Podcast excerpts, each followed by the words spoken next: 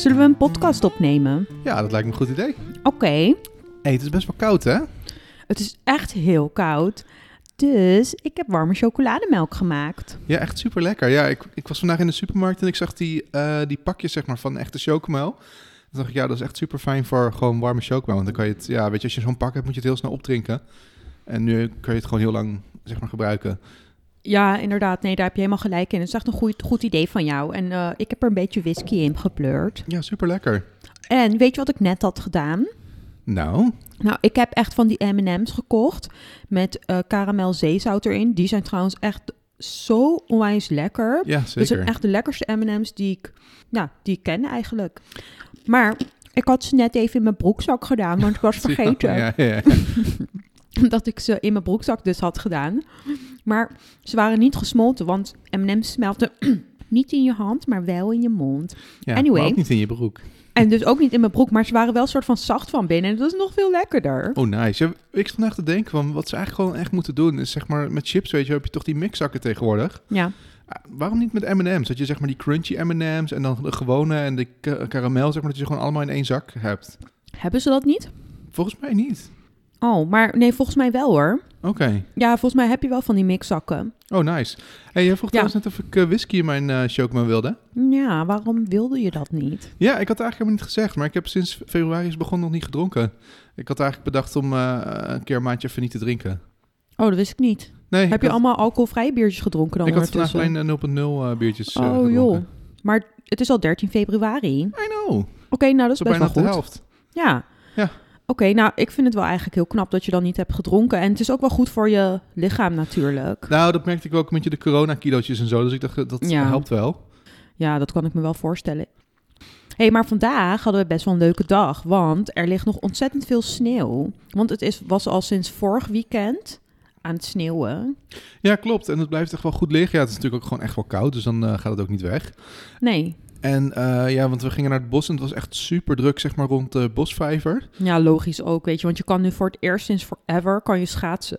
Ik snap het heel goed, maar aan de andere kant denk ik wel van ja, het is gewoon niet handig, weet je. Want ik bedoel, eh, je hebt die avondklok en zo en straks dan zitten we nog een week langer of, of twee weken langer eraan als het weer... Mm, Nou, ik denk niet echt dat je zeg maar van eh schaats op de bosvijver corona krijgt. Nee, dat is op zich waar. Dat is Want je houdt waar. ook wel afstand en aan de andere kant, ja, buiten is het ook moeilijker om het te verspreiden. En eh, moeten we overal maar voor binnen blijven, weet je. Als je Nee, gewoon je nee. afstand houdt, dan moet het allemaal wel goed komen. Nee, dat niet. Maar kijk, dan kun je net zo goed ook zeggen van waarom doen we dan niet ook gewoon de winkels weer open? Want ik bedoel, daar, als je daar afstand houdt, dan heb je Omdat, dat ja, ook. maar dat is allemaal binnen. Binnen is makkelijker te verspreiden, raak je Ja. allemaal dingen aan en zo. Hier raak je niks aan bijna. Dat is waar.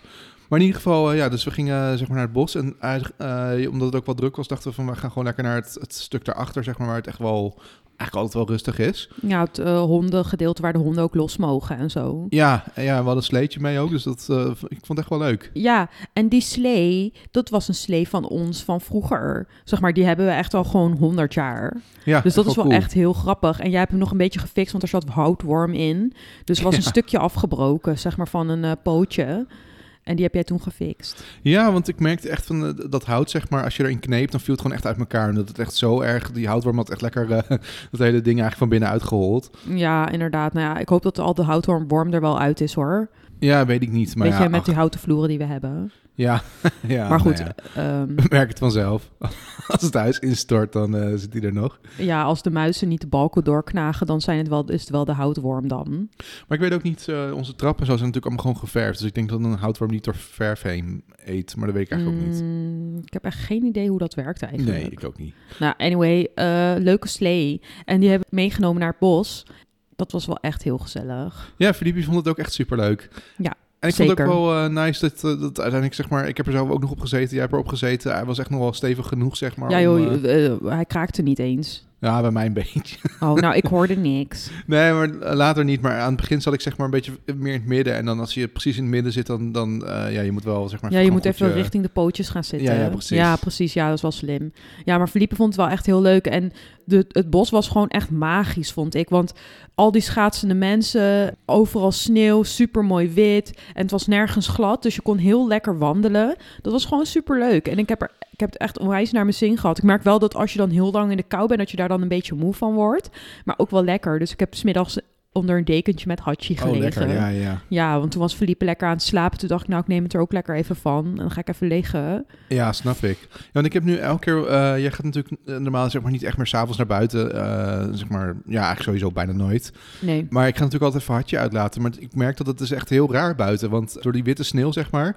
En dan wordt het licht van de lantaarnpaal onwijs gereflecteerd. En het is echt super wit. Het is heel licht of zo als je buiten komt. Dat je bijna denkt van het is zomer of zo. Omdat het gewoon heel wittig is. Ja, ja, ja dat is, maar dat geeft ook wel weer een leuk effect. Ja, want ik had zeg maar de eerste keer dat die sneeuw er was, dat ik naar buiten ging, dat ik echt dacht van wow, het is echt heel, ja, heel licht of zo. Het is echt heel, heel weird eigenlijk. Maar ik Ja, vind het wel mooi.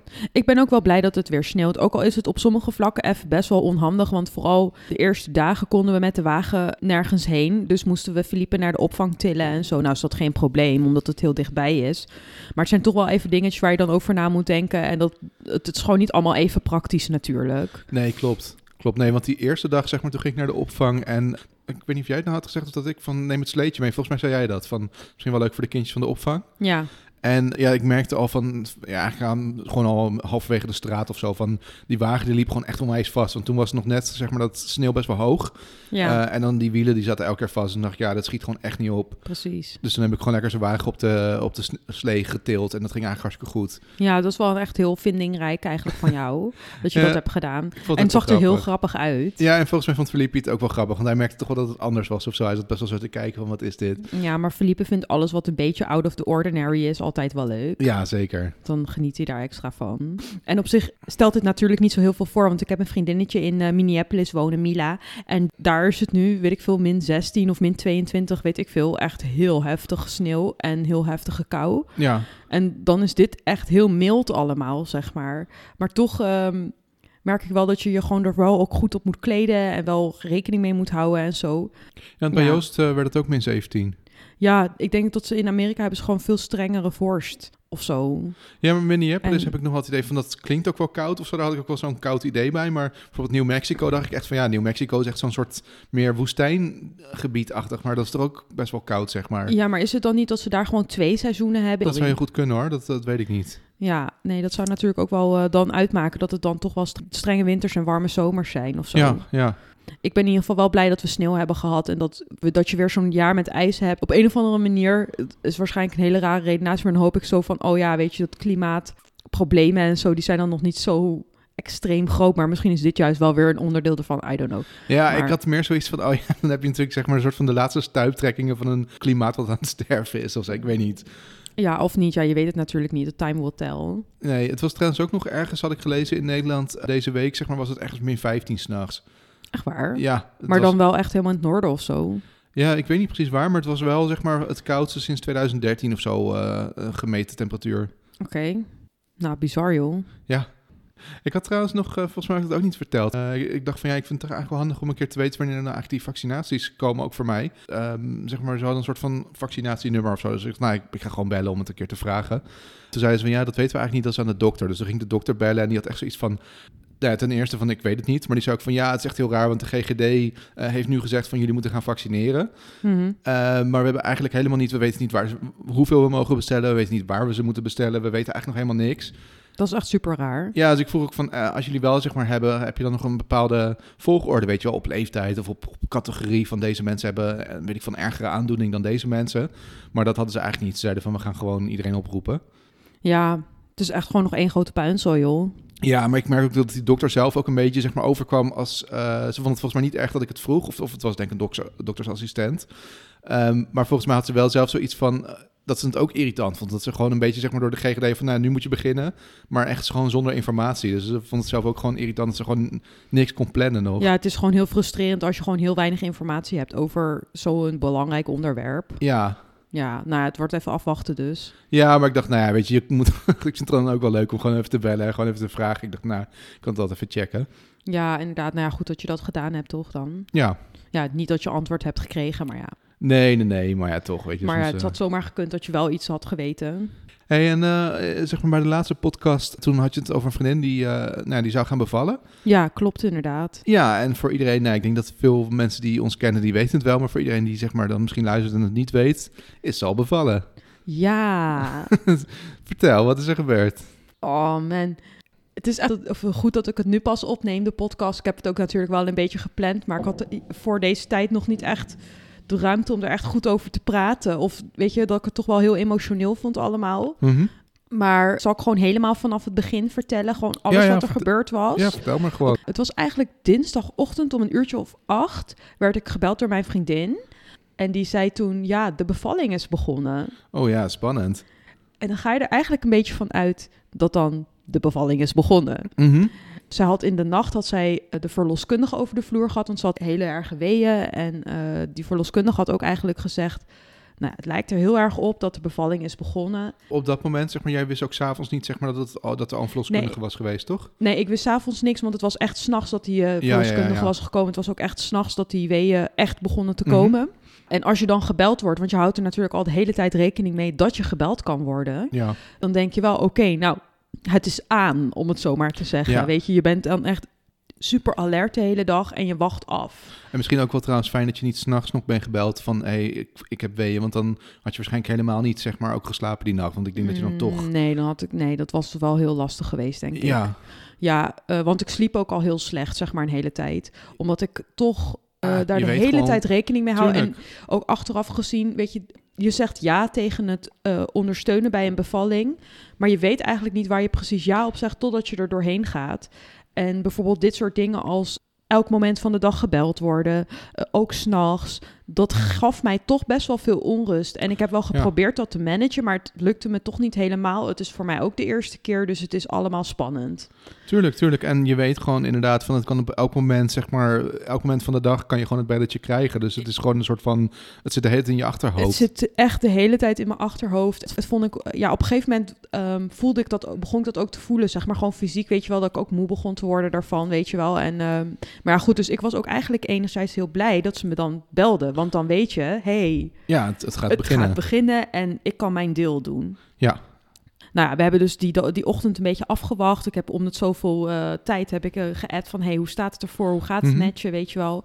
Uh, maar eigenlijk op het moment dat nou, de middag een beetje aanbrak... de ochtend, weet je, eindigde zeg maar... appte de weeën steeds weg. Dus er was eigenlijk geen nieuws. Dus het rommelde heel erg, maar er was geen nieuws. Dus ik ben op een gegeven moment Mhm. even langs gegaan... want ze wilde even naar buiten. Mhm. En ik dacht, uh, ja, weet je, dat moet je ook niet alleen doen. En dat durfde ze ook niet. Dus ik dacht, nou, dan ga ik met jou wandelen... Ja. En dan gaan we gewoon heel even kijken hoe het ervoor staat. Want het is soms ook, weet je, je moet soms even de situatie zien met eigen ogen om te peilen hoe het ervoor staat. En even te voelen zo van, hé, hey, welke kant gaat het op? Ja, en dat was ook volgens mij de keer dat wij er samen naartoe reden, toch? Dat ik Ja. jou zeg maar, eigenlijk daar heb afgezet. Ja, toen heb jij eh, mij daarheen gereden, inderdaad. Omdat het echt, eh, ja, midden op de dag was of zo, weet ik Ja, veel. ja, ja. Felipe was nog op de opvang of weet ik veel. Ik weet Volgens niet. Of nee, mijn moeder toen- die toen- ging ja. oppassen. Klopt. Eh, dus dat was een gelukje, want ja, dan hadden we gewoon dingen geregeld Ja. daarvoor. Ze konden even gauw heen en weer. Maar ehm, het bleef een beetje uit eigenlijk, de voortgang van de bevalling. Dus weet je, Ja. eh, het eh, waren eigenlijk uiteindelijk ook achteraf gezien veel meer voorweeën dan de daadwerkelijke bevalling. Maar omdat je door de verloskundige wordt geïnformeerd van... hé, hey, het lijkt erop dat de bevalling is begonnen... weet je natuurlijk gewoon helemaal niet waar je rekening mee moet houden. En dat niets is zo onvoorspelbaar dan een bevalling. Nee, nee, nee, tuurlijk. En dat kan ik nu ook wel echt eh beamen. Ik ben gewoon weer naar huis gegaan en eh, zij is weer gaan slapen. En Ja, en toen had je volgens mij wel ook zelf het idee van, nou ja, weet je, het, het is wel nu van, het gaat niet lang meer duren. Van, het is nu, het zit er wel echt aan te komen, zeg maar. Ja, dat had ik wel het idee. Maar ja, ik wist ook niet precies hoe ik het moest spelen. Want Nee. kijk, je probeert enerzijds eh, af te gaan op wat iemand tegen je zegt. Dus zo'n eh, deskundige. Maar anderzijds zie je ook dat het niet vordert. Dus dan, en dat het eigenlijk eh, weer wegzakt. Ja, moet je die inschatting maken. En toen ben ik weer naar huis gegaan. Maar ja, dat is best wel gek om dan weer naar huis te gaan en te gaan werken. En of nou ja, in ieder geval dit, dit geval gewoon de avondroutine met Felipe te doen. Ja, je zit er natuurlijk ook een beetje tussen. Want aan de ene kant wil je natuurlijk heel graag voor je vriendin er zijn. En aan de andere kant merk je, Ja, ja, ik heb ook een kind en ik moet ook thuis dingen doen. En ik heb een werk wat doorgaat. Dus je, ja, je zit daar een beetje tussenin waarschijnlijk. Exact, ja, je zit er hartstikke tussenin, weet je. En dat is heel lastig. Want Dus- is het dan moeilijk om dan te zeggen van, hé, hey, nou, eh, succes en bel me maar weer als het eh, verder gaat? ja, Of- vond ik heel moeilijk. Ja. Weet je, het is toch heel moeilijk om het dan los te laten, omdat je weet van, nou ja, op elk moment kan het toch weer opspelen. Ja, dat weet ja. je gewoon allemaal niet, weet je. En ehm, ja, daar moet je gewoon rekening mee houden. En daar hou je dus ook rekening mee. Alleen dat aanstaan en dat, eh, ja, er toch de hele tijd ehm, alert zijn, dat is best wel, eh, vond ik best wel intens achteraf gezien. Maar goed, eh, woensdag brak aan, toen was er nog niet, bleef het eigenlijk een beetje rustig. Weet je, dezelfde soort symptomen. Gewoon, weet je, s'nachts was het heel erg heftig en dan overdag zakte het weer weg. Mhm. Maar op een gegeven moment, omdat mijn vriendin dan niet meer kon slapen, Mhm. hadden ze besloten om haar woensdagavond op te nemen in het ziekenhuis. Ja, Zodat ze dan gewoon ehm, ja, rustig kon gaan eh, slapen. Want ze had al een paar nachten heel slecht geslapen. En als je uitgeput raakt vlak voor de bevalling, dat, le- dat leek hun ook geen goed idee. nee, precies. Dus dan konden ze haar ook beter monitoren en dan weet je ook wat er aan de hand is, weet je. Dus toen hebben wij haar s'avonds opgehaald. Want ze mocht ook pas om negen uur opgenomen worden in het ziekenhuis. Dat is echt zo'n super rare tijd. Want we zitten natuurlijk met die avondklok. Ja, Dus om negen uur, dat is best wel, best wel relaxed. Maar goed, we hebben dat ook thuis kunnen regelen. Zodat Philippe door mijn moeder werd opgevangen even. En ehm, dat wij er dan heen konden. En we waren uiteindelijk wat vroeger gegaan. En het was ook helemaal geen probleem. Want uiteindelijk kwamen we om half negen of zo eh, op de afdeling. ja. En uiteindelijk had je tegen mij gezegd, toch van, eh, ga ik maar gewoon naar huis. Dus toen eh, ben ik gewoon teruggegaan. Ja, en dan moeten we er nog wel even bij vertellen dat zij origineel zou eh, bevallen in het Haga ziekenhuis. Ja, maar het Haga ziekenhuis was vol, dus het West- Westeinde. En enerzijds was ik daar super blij mee, want dat is hartstikke dichtbij. Dus ik kan er veel makkelijker heen. Maar ja, ik ben daar ook bevallen, dus dat is ook een beetje een gek idee of zo. Dat zij dan daar ook haar kindje gaat krijgen. Ja had ze, vond ze het zelf nog, eh, want ja, zo'n wissel is misschien dan ook even vervelend, dat je ergens op Mm, rekent. nee, ze vond het allemaal prima. Ze van, oké, nee, het was gelukkig. helemaal oké. Ja, gelukkig. Dus dat, eh, dat was, vond ik ook fijn. Toen was ze op die afdeling, dus toen kwam de verloskundige ook langs. Heeft alles gecontroleerd en eh, ja, weet ik het wat allemaal. Nou, toen ben ik ook weer gewoon naar huis gegaan. Ja, want die avond, dat weet ik nog, toen ben je naar huis gerend. Ja, toen ben ik naar huis gerend, inderdaad.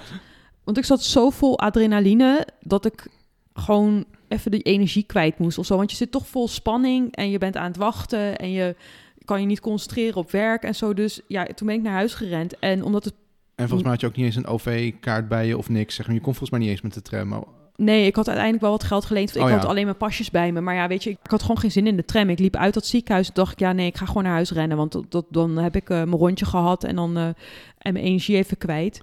Maar ja, omdat het dus na de avondklok was, had ik wel ook gelukkig al die papieren op orde gemaakt. Want dat moet je hebben als je Ja, ja, ja. Na, na negen uur buiten bent. Dus ik had van de verloskundige papieren gekregen, zodat, we, eh, zodat jij ook naar buiten mocht. Onderweg was ik naar huis aan het rennen. Toen zag ik al een politieauto staan, zeg maar. En die was iemand anders staande aan het houden. Maar ik dacht, ja, ik ga niet wachten totdat hij me aanhoudt of zo. Weet je, als hij me aan wil houden, dan eh, zie ik hem vanzelf wel weer. Ja, Dus ik ren gewoon voorbij. En ik had mijn skinny jeans aan en een lange jas aan. En ik had nog een pakketje kleren onder mijn armen. Want ja, ik kwam vanuit het ziekenhuis en ik was niet echt gekleed om te rennen of zo. nee. Dus ik denk dat die politieagenten het ook een beetje vreemd vonden of zo. Ja, ik denk dat ze ook gewoon dachten van... hé, hey, weet je, het is avondklok en er rent iemand van bij- voorbij. Dat is gewoon iemand die probeert zeg maar niet gepakt te worden. Exact. Dus ik hoorde op een gegeven moment echt heel hard zo... Echt die motor van die auto hoorde ik echt heel hard optrekken. Dus zij wilde mij inhalen. En op een gegeven moment gingen ze dan naast me rijden en zo voor me langs. Want ik bleef gewoon doorrennen. Want ik, ja, ik doe niks verkeerd. Dus ik ga ook niet Nee, nee, ineens nee. stoppen met wat ik aan het doen ben. Toen vroegen die politieagenten ook dus wat ik aan het doen was. Ja. En eh, waarom ik eh, buiten was. Maar ja, dan moet je dus gaan uitleggen dat je bevalpartner bent. Want zo heet dat. Oh ja, Zo- ja. En Ah, eh, gelukkig ken je die termen trouwens. ja, dat, dat weet ik allemaal. Kijk, ik ben altijd heel goed geïnformeerd, weet je wel, over wat ik doe en wat ik moet uitleggen. Maar ik zei dus, ja, ik ben bevalpartner van mijn beste vriendin. Ik kwam van het ziekenhuis, want ze moest opgenomen worden. En eh, ja, ik had nog niet gesport. Dus ik ben naar huis gerend. Ja. Op zich klopte dat ook. Ik Dat bedoel, klopt, dat klopt helemaal. En dat is ook letterlijk wat ik had gezegd. En dan zitten ze al heel erg glazig aan te kijken. Want ze snappen ook niet wat bevalpartner is natuurlijk. Weet je wel, dus ik had al Nee. mijn papieren gelijk uit, eh, uit mijn zak gehaald en eh, laten zien. En eh, toen hebben ze alles gecontroleerd. En toen vroeg ze van, ja, waar kwam je dan vandaan? Weet je, van welk ziekenhuis? Ik zei zo, ja, vanaf Westeinde. Ze die, oh, helemaal daar vandaan. Waar moet je heen dan? Ja, gewoon hier zo in de buurt. Want ik werd op de, Bezuidenhoutse weg Oh, aangehouden. Ze, ze waren eigenlijk heel erg vriendelijk. Nou, toen hebben ze me eigenlijk gewoon laten gaan. Maar ik denk dat sowieso, weet je, dat was natuurlijk ook eh, dat wij eh, een keer zijn aangehouden, zeg maar, toen we met Philippe naar huis reden. Eh, eigenlijk is de politie best wel begripvol vaak. Als je gewoon kan laten zien, zeg maar, wat je, waarom je iets doet. En weet je, je doet het niet expres of je bent niet een een of andere dronken, irritante gast, zeg maar. Weet je, dan zijn ze vaak best wel oké. Ja, precies. Hey, en nog een kleine soort side note, want eh, nee, je moeder die was dus hier zeg maar op Filippi aan het passen en dat, Ja. was heel lief. Ja. Eh, en toen kwam ik thuis en toen was hij een beetje overstuur en zo. Dus ik ging hem een beetje troosten en zeg maar een flesje nog voor maken en dingetjes. Ja. ja, arme schat. Ik was ook blij dat ik had gezegd dat jij naar huis kon. ik uiteindelijk ook, want hij was toch wel een beetje geschrokken zeg maar, van dat wij weg waren. En dat Ja. is hij natuurlijk niet zo gewend. Nou ja, maar in ieder geval, eh, jouw moeder zeg maar, die was nog net wel... Ik was eigenlijk voor negen naar thuis, dus die kon nog naar huis. Ja. Maar die was gewoon ook nog eh, hier, weet je, even gebleven. Want ze merkte ook van, Philippe was overstuur en ze wilde volgens mij gewoon helpen. Ja, tuurlijk. Maar toen uiteindelijk, zeg maar, eh, toen was dus wel, oh ja, je hebt die, die stomme avondklok. En toen was echt zo, oh ja, en wat nu? En toen heeft ze gewoon een hartje meegenomen en toen kon ze gewoon naar huis lopen. En toen is had je gewoon bij haar lekker blijven slapen. Dus dat was op zich wel fijn dat dat, dat, dat kon op die manier. Ja, maar dan mag je toch ook wel blij zijn dat je een hond hebt. Want als je dus die papieren niet op orde hebt voor een oppas, dan heb je ook weer een probleem. Nee, ja, want je hebt niet een papier van mijn moeder komt oppassen, weet je. Ik bedoel, jij bent de Nee. bevalpartner, maar ja. Ja, nee, nee. Dus het was echt hartstikke fijn dat ze dan hartje mee kon nemen. En dat dat dan een soort van een free pass is. En dat we het op die manier konden oplossen. En ik denk dat hartje het hartstikke fijn vond dat ze bij, dat, Zeker. dat ze bij mijn moeder Ja, mocht logeren. Want hij had dat echt ook wel gemist volgens mij. Want hij lag zo lekker te slapen. Ja, maar dat is echt al een tijdje geleden ook dat hij bij haar heeft geslapen een keer. Dus dat vond hij volgens mij echt wel leuk. Ja, precies. Dat was echt heel aandoenlijk om te zien. Maar heel stil 's ochtends. Ja. Dus Ja, dat vind, vond ik ook wel weer een beetje gek. Weet je, toen ik die ochtend wakker werd op donderdag, toen dacht ik ook van, oh, ah. Ja, want toen je die ochtend, eh, je bent natuurlijk niet dan s'nachts gebeld. eh, Nee, ik was die, eh, die nacht niet gebeld. Maar wat ik nog vergeten was toe te voegen in het verhaal... was dat ze wel, omdat die weeën dan zo ontzettend vervelend waren... en ze eigenlijk nou ja, bijna 40 weken zwanger was... het scheelde echt drie dagen of zo of twee... mhm. hadden, hebben ze besloten om de bevalling dan wel op te wekken. Dus ze kregen een ballonnetje geplaatst die dan weet, je, in wordt gebracht. En die zorgt er dan voor dat je baarmoedermond weker wordt. En dat je dan dus die ontsluiting ontstaat. Dus wordt een beetje druk op die baarmoedermond gezet, zeg maar, door dat ballonnetje. Beetje detail, maar het is wel heel interessant eigenlijk allemaal.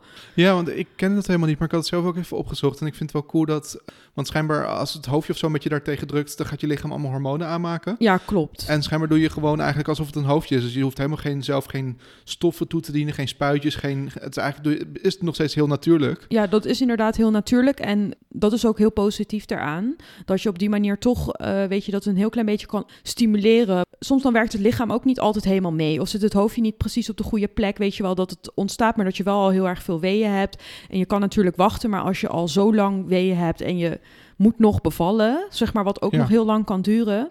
Dan is dit natuurlijk een mooie oplossing. Ja. Eh, Want toen ben ik ook uiteindelijk nog die avond, zeg maar donderdagavond, nog even bij haar langs gegaan. Oh ja, dat klopt. En toen ben ik wel voor, eh, voor de curfew weer naar huis gegaan. Dus dat was fijn. Dus ik was toen die avond niet aangehouden door de politie. Want ik was Nee. even op de fiets gegaan.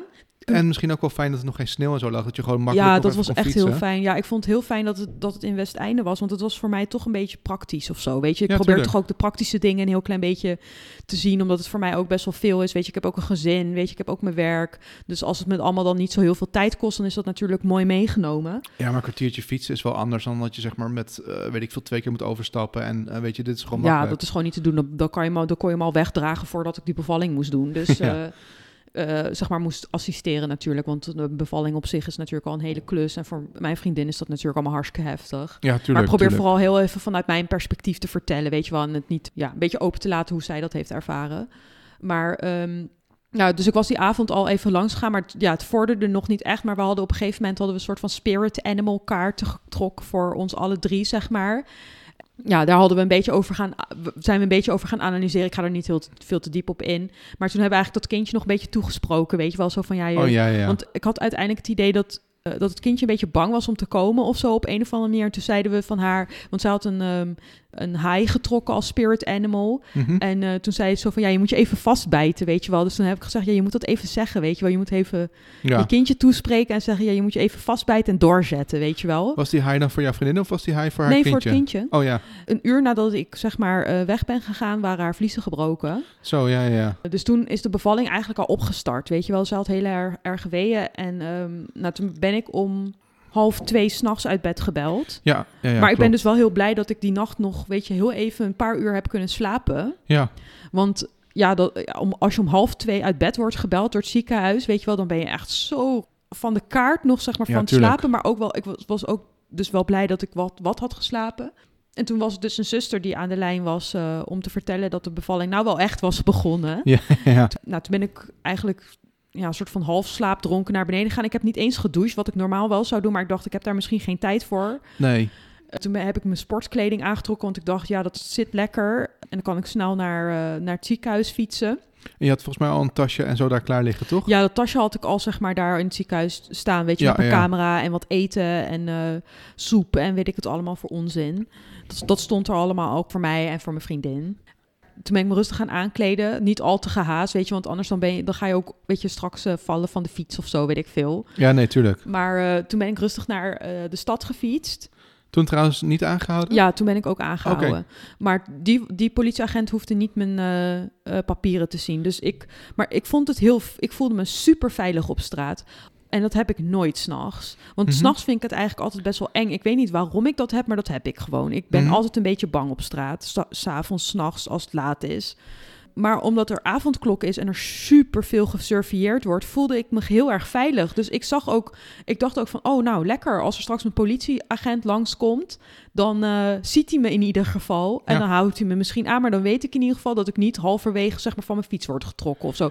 Kijk, nou hou ik natuurlijk rekening met allemaal rare scenario's en zo, maar Hm. zo gaat je hoofd af en toe, weet je wel. Daar kan ik ook niet zoveel aan doen. Nee, maar je weet wel, zeg maar, van eh, iedereen die nu buiten is, is waarschijnlijk buiten met een reden. Zeg maar, niemand is zomaar nee, buiten niet aan het om te, om te kutten. Nee.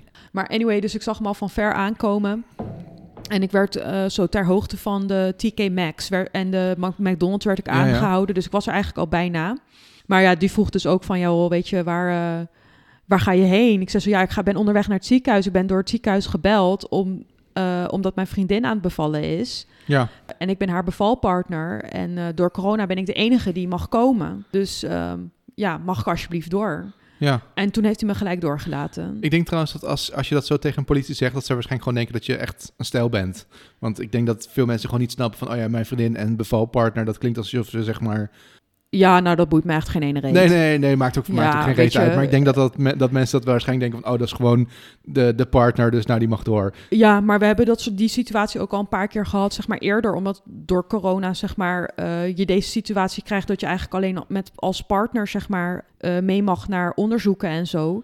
Dus toen hebben we ook al een paar keer besproken van ja, als, eh, als we niet doorgelaten wor- mogen worden door als vrienden, om het zo maar Mhm. te zeggen, dan zeggen we ook gewoon van we zijn elkaars partner. Ja. Want we gaan niet moeilijk lopen doen. Ja, nu, en weet dat- je, dat dat, alsof mij helemaal dat wat interesseert, weet nee, je. en dat mogen ze ook helemaal niet checken, dus dat is prima. Nee, dus nee, nee, maar we, hadden het, we hebben het er wel echt letterlijk over gehad nog van... Ja, Oké, als, als ze er moeilijk over doen, dan zeggen we gewoon... Oké, we, zijn, we zijn elkaars levenspartners, om zo maar Ja, te zeggen. Wat kan nee, mij het nou voor rot? Ja, het interesseert me niks. nee joh.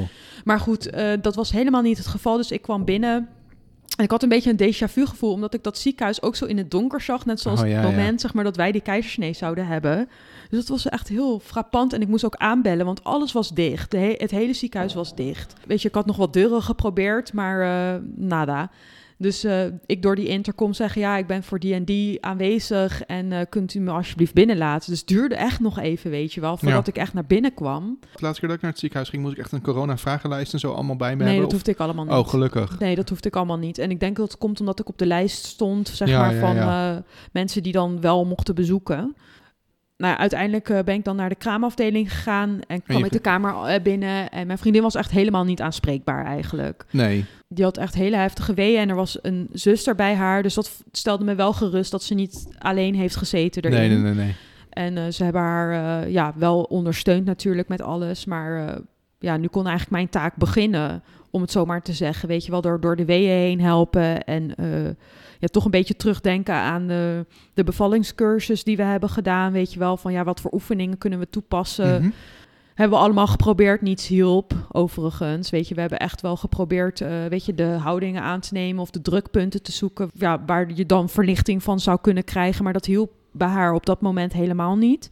Dus we hebben uiteindelijk eh, haar gewoon geholpen met eh, ademen en door de weeën heen zuchten. Ja, omdat ja, ja. dat eigenlijk het enige is wat je dan kan doen. Was maar er ook- nog iets trouwens uit die cursus die, die, wij, die, eh, ja, die wij nog hebben gedaan? Nee, zeg maar, waar je iets ook van... niks. Oké, nee, nee, nee. dus ook niet uit de hypnobirthing, behalve het ademen, Mhm. heb ik niks kunnen toepassen. Nee. En het is niet omdat het, dat ik dat niet wilde, maar de situatie moet daar ook wel naar zijn. Ja, natuurlijk, natuurlijk. Dus kijk, ze- en zij moet het ook willen, hè? Want we hebben die, weet je, op het moment dat ik zeg maar die drukpunten ging eh, proberen, toen vond ze het niet fijn, dus dan ga je er ook niet mee door, weet je. Nee. Want we, ja, dus dat, dat hadden Nee, we ook dat is natuurlijk ook per persoon gewoon heel anders. Wat, wat voor jou fijn is, is voor haar misschien niet fijn. En, en weet je, dat, ja, dat weet je ook niet. Ja, en ze vroeg het wel van, ja, wil je dan hier drukken en daar drukken? Nou ja, en tijdens de wee was het gewoon niet fijn. Dus dan, Nee. ja, probeer je weer wat anders. Dus we zijn, ik ben eigenlijk altijd in de modus geweest van, oké, dit werkt niet, wat werkt wel? Ja. En zo zijn we elke keer gaan kijken van, waar kan ik jou dan mee helpen? Mhm. om het beter te maken, zeg maar, weet je, of om het draaglijker te houden. Dus ehm,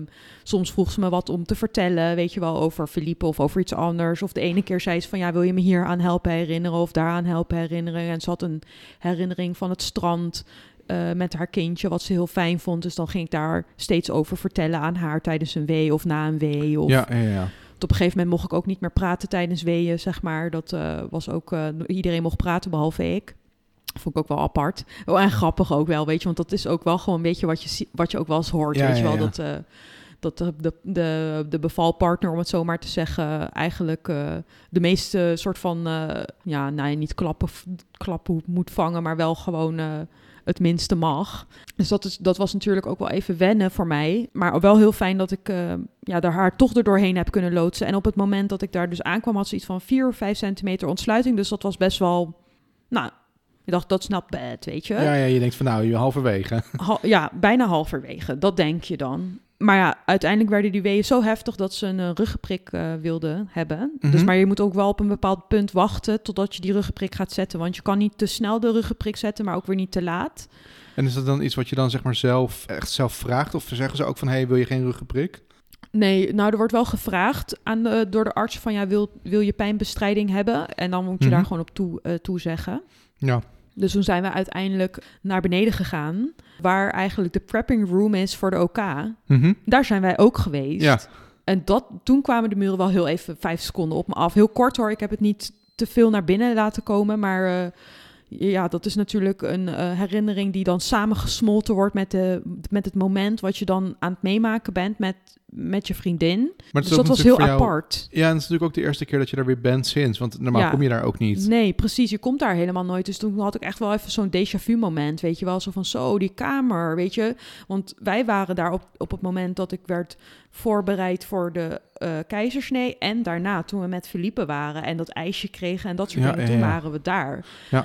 En nu was het helemaal leeg. Er was niemand. Echt helemaal geen enkel bed. Weet je, bij ons was het redelijk bezet. Ja, waren bij best ons wel was wat er, waren er mensen. inderdaad. eh, ja, klopt. Dus het was best wel een gek gezicht of zo, weet je wel, dat er gewoon niemand was. Er, wa er, waren, er was alleen één anesthesist en zijn assistent, of nou ja, in ieder geval zo had ik het gezien. Die waren ook super aardig trouwens en die hebben uiteindelijk de ruggenprik dan gezet. Mhm. En eh, dat hebben ze heel snel gedaan. En die En ruggenprik was ook in dezelfde eh, zeg maar, kamer waar, waar jij hem kreeg? Nee, dan, want ik kreeg hem in de OK en zij kreeg hem eh, in de prepping room. Dus in dezelfde kamer als waar wij k- Ja, ja, ja, was de voorbereidingen hebben gedaan in de verkoeverkamer, om het zo maar te zeggen. Maar het was trouwens een andere anesthesist, want ik dacht als ik diezelfde anesthesist Mhm. zie, dan, dan wil ik hem echt even fel aankijken of zo, weet je wel. Ja, ja, ja. Ik weet niet, ik had dat door me, dat ging echt even door mijn hoofd van ik hoop niet dat het die anesthesist is, want dan heb ik er geen vertrouwen in dat het goed gaat, weet Nee, je wel. Nee, nee. Maar dat was het niet. Het was een hele aardige man. En die heeft eigenlijk het heel snel, zeg maar, eh, verzorgd allemaal. Dus snel eh, schoongemaakt. Goed geprikt. ges- goed geprikt. Gezorgd dat het, zeg maar, doable was. Want mijn vriendin had tussendoor ook natuurlijk allemaal weeën. Mhm. Oh ja, ja, Eh, dus je moest ook wel even wachten met prikken totdat een wee voorbij was. Want je moet super stil zitten. Ja, ja. Dus op het moment dat ik en de zuster mijn vriendin vasthielden, werd dan de ruggenprik gezet. Ja. Ja, en ehm, nou ja, toen kregen we daarna ook weer een waterijsje. echt zo'n raketje, net zoals bij, mijn, of de- Mhm. bij onze bevalling. Dus dat was echt heel gek. En ik zat ook echt in, in met, met zo dat raketje in mijn handen. En ik dacht, ja, ik heb helemaal geen zin om dit te eten, weet je wel. Nee. En, en mijn vriendin die nam maar één hapje van, weet je wel. Maar ik dacht echt, ja, ga ik dan een ijsje zitten eten hier zo? Ik kon, ik kon, ik kon het allemaal niet echt... eh, Had je ook niet zoiets van, hey, ijsjes is pas als de baby er is. We gaan te snel. Ja, precies. Ja, ook. Maar ja, ook. Het was een beetje awkward feeling of zo. Maar eh, ze moest daar nog heel even beneden blijven om te zorgen dat alles oké was gegaan. Weet je wel, met het toedienen van de medicatie en zo. En toen zijn we weer naar boven gegaan. En toen ging het ook wel een stuk beter. Ja, Maar ondertussen was het ook al iets van vijf of zes uur 's ochtends. Moet je nagaan, hè? Of, of zeven uur 's ochtends zelfs. ja. Eh, en was het wisseling van de wacht. Ik moet trouwens overigens nog zeggen dat haar gynaecoloog, zeg maar dezelfde eh, dokter was als die wij hadden tijdens de echo die wij hadden gehad voor de keizersnee. Dus ik herkende haar. Ja, ja, ja. Dat was ook heel raar. Ja. Ik bedoel, ik vond haar heel aardig. En we hebben haar heel kort gezien. Maar als ik iemand zie één keer, dan weet ik gewoon voor altijd wie diegene is. Zeg Ja, maar. ja. Ik vergeet gewoon die mensen niet. Weet je wel. Dus denk ik je dat zag ze haar. jou ook herkende? Of Nee, wat? denk ik niet. Nee, dat denk ik niet. Ehm, maakt ook helemaal niet uit. Maar het is elke keer dus zo dat je een zuster en een gynaecoloog hebt die eh, de controles doen. En de zorgen dat eigenlijk de bevallende persoon eh, gemonitord wordt. Dus je Mhm. hebt twee personen. Dus het was wisseling van de wacht. En toen kwamen er twee nieuwe. Dus één zuster en een nieuwe gynaecoloog. Daar was ik ook wel weer heel blij om. Want die waren nog iets frisser natuurlijk. Want de, Ja, ja, die anderen hebben net een hele shift ja, gehad. die had een hele shift er, ja, erop zitten. En deze waren doortastend ook, zeg maar. Dus en die kwamen ook om de zoveel tijd kijken. Eh, maar het nadeel van die ruggenprik is... En dat weet ik nu ook allemaal. Want ik bedoel, eh, ja, weet je... eh, dat wist ik in het begin ook niet. Is dat de weeën dan wegzakken. Ja, ja. Dus die weeën worden minder. Dus dan is er ook minder progressie in de bevalling. Dus ik zat de hele tijd op die monitor te kijken. Want je hebt een monitor, zeg maar, om de baby's hartslag te bekijken. Je hebt de, de monitor om dan dus de hartslag van de moeder te bekijken. En monitoren van de weeën. En ik zag ook steeds, zeg maar, ja, die we- weeën zak, zakten weg. Terwijl ze in het begin heel hevig waren. Want de vorige eh, zuster, die had ik gevraagd of ze mij die grafiek wilde laten zien. Van hoe die Ja, weeën ja, ja. eruit zagen. En hoe ze nu waren, zeg maar, eh, nou ja, vlak voor de ruggenprik was gezet, zeg maar. Want ik wilde dat van tevoren al weten. Gewoon interesse, maar ook van, hey, weet je, dan heb ik een idee van hoe die bevallen, bevalling zich vordert en hoe het is geweest. Ja, dus dan kon ik aan mijn vriendin zien eh, en op de monitor van hoe heftig de weeën waren. Ja, ja, ja. Dus ja, weet je, daar probeerde ik dan ook toch een beetje soort van eh, te peilen van hoe het ging of zo. En dat, dat hielp mij wel in het, in het hele proces. Maar ja, ik zag dus dat die weeën wegzakten en toen kreeg ze uiteindelijk oxytocine toege, toege- toegediend. En dat is eigenlijk dat, nou, dat een soort van hormoon die de bevalling dan verder stimuleert. Ja, ja, ja. Dus die weeën werden dan weer wat erger. Maar dat hebben ze echt flink vaak opgehoogd eh, voordat er uiteindelijk eh 10 centimeter ontsluiting was. Want- maar die want- 10 centimeter ontsluiting, die eerste echte perswee, Mhm. die zag ik meteen op die monitor. Ja, En dat, vond ik een echt hele hoge... amazing. Want je wacht gewoon continu op die wee. Die eerste wee. Ik vind ik voor mij en Mhm. voor haar ook. Dus ik zei tegen mijn vriendin: Je hebt nu een hele heftige wee. Volgens mij voel je hem nu niet zo heftig. Maar jij bent er al, weet je Ja, wel. ja, En echt, denk drie minuten later kwam de gynaecoloog binnen om te zeggen: Ja, weet je, eh, je, je Begin mogen maar. beginnen met persen. Ja, ja. En toen dacht ik, nice, weet je, ik kan het een beetje monitoren en het is ook nog waar ook, zeg maar. Dus dat vond ik, dat gaf me ook een beetje zo'n soort van vertrouwen van, oké, ik kan deze situatie enigszins inschatten. En, Ja, want ja, weet je, dit is voor mij ook de eerste keer en ik kon toch, ik kon toch op mijn gevoel vertrouwen en op, zeg maar, wat ik dacht, wat dat goed was om te doen. Dus dat gaf me ook weer een beetje, ja, een beetje pep, want uiteindelijk was het toen eh, rond een uurtje of twee al. In de middag. Ja, een Zo, tweede middag. Dus ik heb even een beetje een sprong gemaakt. Voordat die 10 centimeter ontsluiting was, hebben we ook best wel veel ontspannen. En ik denk dat dat heel erg hielp, trouwens. Want Nog één vraag even tussendoor, want eh had die ruggenprik. ja, En je zei van ja, daardoor namen eigenlijk de weeën dan een beetje af. klopt, ja. Zou dat dan ook wel iets zijn dat je, zou, dat, dat je daardoor eerder zou denken van misschien zou ik dan geen ruggenprik doen? Of, of zou je het sowieso, want dat wist ik eigenlijk helemaal niet dat dat ook meespeelt zeg maar als je een ruggenprik hebt. Ja, kijk, het hangt er natuurlijk heel erg van af hoe je omgaat, hoe jij om kan gaan met jouw weeën en hoe heftig die zijn. Als je ze niet meer volhoudt, Nee. Eh, vooral met een eerste bevalling is het gewoon wel heel erg zo dat het heel lang duurt, weet je wel. Dat het Ja. vaak langer duurt. Met je eerste kindje is het vaak lang.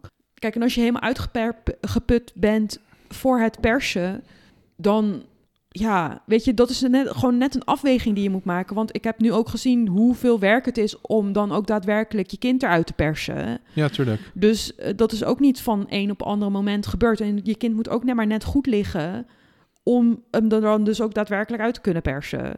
Dus weet Ja, je, dat is maar net, je- weet je. En als je die weet, als je, want mijn vriendin, die lag gewoon gillend op bed toen ik binnenkwam Ja, eh, voor de ruggenprik, hè. Dus Ja. die was helemaal niet aanspreekbaar. Die ging, verging van de pijn. Die heeft echt, nou niet de hele boel bij elkaar gegild, want zo erg was het niet, maar wel, het was heel heftig. Dus ja, als je dan nog tien uur op zo'n bed ligt, dan, dan vraag je al of iemand je wil afmaken. ja, precies. En zeg maar als je echt die kracht niet meer hebt, dan moeten ze misschien alsnog een keizersnee doen of zo.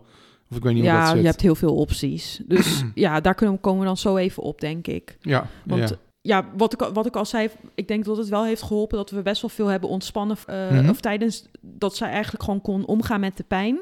En toen hebben we eigenlijk zelfs ook nog een beetje tv gekeken. En ik heb tussendoor nog even gauw gedoucht, omdat ik soort van zo sweaty was van de, van de inspanning. En ook toch wel, wel de gewone spanning, dat ik gewoon een beetje...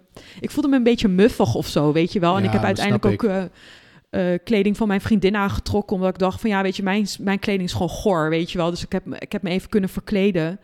Eh, nou, dat kan ik trouwens ook ten zeerste aanbevelen aan elke bevalpartner. Ehm, denk ook aan je eigen behoeftes. En denk ook aan je eigen verzorging, zeg maar. Dus als jij energie krijgt om heel eventjes te douchen... of heel eventjes jezelf op te frissen, als daar tijd voor is... dan moet je dat gewoon even doen. Weet je, Ja, als het maar vijf minuten... Dat zijn wel hele belangrijke dingen en hele belangrijke momenten om weer gewoon eh, fris en energiek naast dat bed te staan. Want het is gewoon een lange, lange zit. Ja, ja, ja, precies. Ja, en ik snap ook, kijk, je was natuurlijk eigenlijk gewoon... Je gaat naar bed, je wordt gebeld, je gaat ongedoucht naar het ziekenhuis. Ja, Ja, natuurlijk wil je dan, zeg maar, als het dan alweer de, de volgende dag in de middag is... is het wel fijn als je heel even, zeg maar, je kan opfrissen. ja precies. Dus ik ben ook heel blij dat ik dat gedaan heb. En ja, dat, dat maakt echt een wereld van verschil. Ja. Echt, echt waar. Ja, en het moment eigenlijk dat, dat je mag gaan persen is een soort van euforisch moment of zo, weet je wel. Omdat je denkt, ah, weet je, je zit er echt zo lang op te wachten. En het moment, ja, eigenlijk dat er 10 centimeter ontsluiting is, dat is het moment dat je, waar je eigenlijk al die tijd op zit te wachten, weet je wel. Dat, Ja, want dan Dat is pas echt... de echt magic zeg number. maar. Ja, ja. Ja, en we hadden trouwens wel tijdens die bevalcursus wel heel erg op het hart gedrukt gekregen van ga niet te veel op die centimeter zitten. Van hoeveel centimeter en hoe snel het gaat en weet ik het allemaal. En dat heb ik niet gedaan, maar toch elke keer als er gecontroleerd werd, wat trouwens een hele vervelende controle is, Mhm. ja, ben je toch een beetje op die cijfertjes, een beetje toch een beetje gericht. Niet te veel, maar wel dat je denkt, oh, ik hoop wel dat het op een gegeven moment progressie heeft. Want eh, op, op een gegeven moment was het van 6 centimeter naar 10 centimeter, ging super snel. Achteraf gezien. Ja, Maar van die 4, 5 naar 6, Mhm. dat duurde uren. ja, ja. dus dat ja. weet je gewoon niet. En ze zeggen normaal is het 1 centimeter ontsluiting per uur, maar het kan dus ook helemaal anders gaan. Maar uiteindelijk zei- heeft het dan ook iets van tien uur geduurd, toch? Dus dan... Nee, niet. Nee, want eh, uiteindelijk eh, ben ik denk ik zo eh, richting de 20 uur wel in het ziekenhuis geweest. Ja, nee, inderdaad, inderdaad. Hey, en is het dan zeg maar eigenlijk dus tot die tien, ce- of tot je echt mag gaan persen? ja. Is het basically gewoon als, als je zeg maar daar ligt en je bent aan het bevallen, dan is het basically gewoon het soort van over je heen laten komen en je, je kan eigenlijk niks doen, zeg maar. Jawel, je moet persen. Nee, maar tot, tot aan dat moment bedoel ik. Ja, je moet die weeën wegzuchten. Oké, maar het is gewoon alleen maar zeg de maar, van ja. afwachten. Ja, Oh, dat is ook ja. dus echt wel intens hoor. Ja, ja, ja. En, ja, en je, op een gegeven moment weet je ook niet meer hoe je moet liggen en zo natuurlijk. En eh, is het allemaal best wel veel. Maar ja, dat persen op zich is ook nog een heel ding. Ja. Je kan alleen mee persen met een wee. Mhm. Dus je moet ook wachten tot die weeën zeg maar goed zijn. En bij, bij haar waren de weeën ook best wel onregelmatig. Dus het duurde soms even voordat het je weer door kon, zeg maar. Het team wat wij hadden, die ja, dan ons ondersteunde voor de bevalling... echt super goed en super geduldig en heel rustig... en steeds uitleggen van oké, we gaan nu... Je, je mag nu heel zachtjes mee, meedrukken en nu wat meer en nu wat meer. Weet je, we bouwen het steeds op Ja, ja, ja. Ik merkte wel aan mijn vriendin dat, die, eh, dat het meepersen eh, veel fijner was dan het wegzuchten van de wee. Dus dat ging heel goed eigenlijk. Ja, Dat ging veel beter dan de wee opvangen. misschien ook omdat je dan weet van ik ben nu echt actief. Het, eh, ik, ik, ik kan ook wat doen, zeg maar. Ja, en je moet niet vergeten dat zeg maar de aanloop van de bevalling duurt x aantal uur. Maar het persen zelf Mhm. duurt ook nog anderhalf tot twee uur, hè? Maar eigenlijk zeg maar, want eh, dat zou ik net te denken van heel vaak, weet je, als je het in een film of zo een bevalling ziet, dan zie je eigenlijk alleen maar het persen. Maar eigenlijk is zeg maar 80% wat er nog voor zit in tijd. 90 procent denk ik zelfs. Ja. 90 procent van, de- van de tijd is aanloop. Ja, dat zie je eigenlijk Aan, helemaal nooit. Dat wist ik ook helemaal niet dat voorbereiding lang... van het lichaam, ja. Ja, Ja, en dat wisten wij natuurlijk niet, omdat ik gewoon een keizersnee heb gehad. Of nou, niet gewoon een keizersnee, maar omdat ik een keizersnee heb gehad. Nee. Is dat gewoon, heb je, een je, je weet het, maar hoe, wat ik, wat ik al zei, hoeveel verhalen je ook hebt gehoord, hoeveel je er ook op voorbereidt, je weet het pas op het moment dat je er zit hoe het is. En dan nog steeds is elke bevalling anders. Dus Ja. ik heb nu deze meegemaakt, maar stel ik doe dit nog een keer bij iemand anders, bewijs van spreken, hè? Mhm. dan kan het weer heel anders gaan. Dus je kan er helemaal, helemaal, je weet het helemaal niet. Alleen wat ik wel heel fijn vind, is dat ik, dat ik nu weet hoe het ongeveer, ongeveer gaat. Dat vind Ja. ik wel heel eh, fijn en dat ik dat vast weet. ook, weet je, als je het uiteindelijk zelf zeg maar daar ligt, dan is het natuurlijk ook weer anders. Want dan, ja, Ja, eh, nou, 100% anders. Is Ja. weer helemaal anders. ja, tuurlijk. Dat persen ging ook niet helemaal van leien dakje. Want achteraf gezien eh, lag het kindje in sterrenkijkerpositie. Mhm. Dus dat is ook een hele moeilijke positie om het kindje er echt goed uit te krijgen. En de hartslag van het kindje werd op een gegeven moment wat minder onregelmatig. En je wil eigenlijk een onregelmatige lijn zien. Dus steeds een beetje harder, steeds een beetje zachter. Dus dat het, heel- dat het goed mooi fluctueert met weeën, meeën en zo. Ja, ja. Maar die bleef een beetje stabieler. Dus toen zei, ze- toen zei de eh, gynaecoloog op een gegeven moment... Oké, weet je, ik weet niet of dat kindje in een half uur geboren wordt... maar ik vind die hartslag toch een beetje eh, minder fijn dan, eh, dan ik wil. Mhm. We gaan je helpen en we gaan die vacuümpomp erbij pakken. Ja, trouwens nog heel even voordat je dat zegt, want voor de leken of voor mensen zoals ik, Ja, eh sterrenkijker zeg maar, dan lig je met je, je gaat wel met je benen vooruit, denk ik? Of ga je nee, met je nee, hoofd vooruit? met je hoofd vooruit. En dan, maar dan op je rug, zeg maar. Ja, op je rug. Dus, met je, dus het gezichtje komt eigenlijk naar boven. Je kan het gezichtje gelijk zien. Normaal, Ja. de beste ligging is eigenlijk dat het, dat het gezichtje naar beneden wordt geboren. Dus Mhm. naar de grond, om het zo maar te zeggen. Ja, En, eh, en dit was echt, ik kon het gezichtje gelijk zien. ja, ja, ja. ja. Want ja, ze, za- ze zagen wel progress, maar ja, op het, in de laatste fase was het eigenlijk gewoon millimeterwerk. En het schoot toch niet helemaal op. Nee. Hey, eh, dus eh, nou, voordat je onderbrak vertelde je van eh, ze kwamen met een vacuümpomp. En Ja. ja. wat is dat? Ja, hoe werkt dat eigenlijk? Ja, ze kwamen dus inderdaad met een vacuümpomp. En voordat ze met de vacuüm, vacuümpomp kwamen, was de kamer nog best wel rustig, weet je wel. We Mhm. zaten maar met z'n viertjes en we zaten rustig mee te tellen met de weeën. En je kon daar tussendoor ook echt nog wel even een slokje drinken pakken... of mijn vriendin wat drinken geven... of weet je, gewoon de verzorging doen, zeg Ja, maar. ja, ja. Maar ja, toen ze zeiden van ja, we komen met de vacuümpomp, dan wordt de kamer ook automatisch voller. Dus heel veel verplegend personeel staat eh, paraat. Er werd ook gefluisterd zo van ja, ja, ga maar achter het gordijn staan, ga maar achter het gordijn staan, want dan ziet de moeder het niet, zeg maar. Weet je, Eh, mijn vriendin heeft het uiteindelijk ook niet meegekregen. Dat hoorde ik pas achteraf. Dat ze zei van ja, ze zeiden dat er eh, doktoren achter het gordijn stonden. Wist jij dat? Toen zei ik ja. Mhm. En toen zei ik ja, ik had het helemaal niet meegekregen. Oké. Maar ja, dus dat was wel aan de gang. Dus je bent, ja, dan word je wel een beetje zo van, oké, dat vind ik wel spannend. Weet Ja. je, dat, dat vind ik spannend voor, eh, voor haar. En eh, zij was er heel relaxed onder. Ze zei, oké, doe maar, doe maar gewoon. Weet je, wat maakt me niet uit. Nee, whatever. als het maar goed is, ja. precies. Als het maar goed is voor, voor, voor, de, voor de baby, dan is het allemaal prima, weet je Maar wel. dat is denk ik ook iets wat ze niet heel vaak, of nee, niet heel standaard, zeg maar, toch? Jawel, is wel best wel standaard oh, eigenlijk. Ik bedoel, eh Is is ook met vacuümpomp geboren en dochtertje van Robin ook. Oh, Oké, Dus weet je, en volgens mij wij, wij ook, ik in ieder geval wel. Oké. Dus ja, het is standaard, maar best wel heftig. Want ik had nog nooit zo'n ding gezien. En bij een vacuümpomp denk ik toch meer aan iets met rubber en iets met, weet je, wat klein is of weet ik veel wat. En het was echt best wel een groot ding. En dan moet je je voorstellen dat het een metalen schijf is, Mhm. eh, die dan natuurlijk vacuüm kan zuigen. En met een soort van heng, ja, een dingetje aan om het van vast te, vast te pakken en een ketting. Ik had hoe- echt een soort van- Die, die buis, om, wat, wat moet je Ja, erbij 10, voorstellen? di- diameter van 10 centimeter. Oké, ja, ja, ja. Echt wel groot hoor. En dat moet dan echt ook ingebracht worden. Dus ja, je moet je nagaan dat het, het is toch best wel heftig of zo, weet je wel. Dat is echt wel heftig voor je lichaam. Heftig voor het kindje, weet je wel. Eh, Ik, ik vond het heftig om ernaar te kijken, zeg maar. Ja, Ehm, maar ja, het moet gebeuren, weet je wel. En die eh, gynaecoloog die stond daar echt heel daadkrachtig. Ik ga dit, dat, dat wordt gefixt, weet je wel. En eh nou, kwam er weer een wee, werd er geperst. Toen had de verloskundige eigenlijk, eh, of de, de gynaecoloog, de, de baby eigenlijk een beetje al eruit, zeg maar. Maar ja, dan Mhm. moet ze vasthouden, want hij kan niet weer terug, of ze kan niet weer terugzakken. Ja, dat wil je niet hebben, zeg maar. Nee, dus er nee, wordt nee. best wel kracht gezet. En eh, toen kwam er nog een andere dokter bij en die zei ook van ja, je moet nu echt persen alsof je leven ervan afhangt, weet Ja, je wel. ja, Dus we gingen er echt voor, weet je wel. En na ongeveer twee weken zag ik het hoofdje komen. Mhm. Nou, dat was zo'n bizar moment. En ik zei tegen mijn vrienden, ja, je moet persen, je moet persen, want ik zie haar gezicht. Ik zie haar gezicht, je moet persen, weet je wel. En toen was het in één keer wap. Toen kwam ze eruit. ja.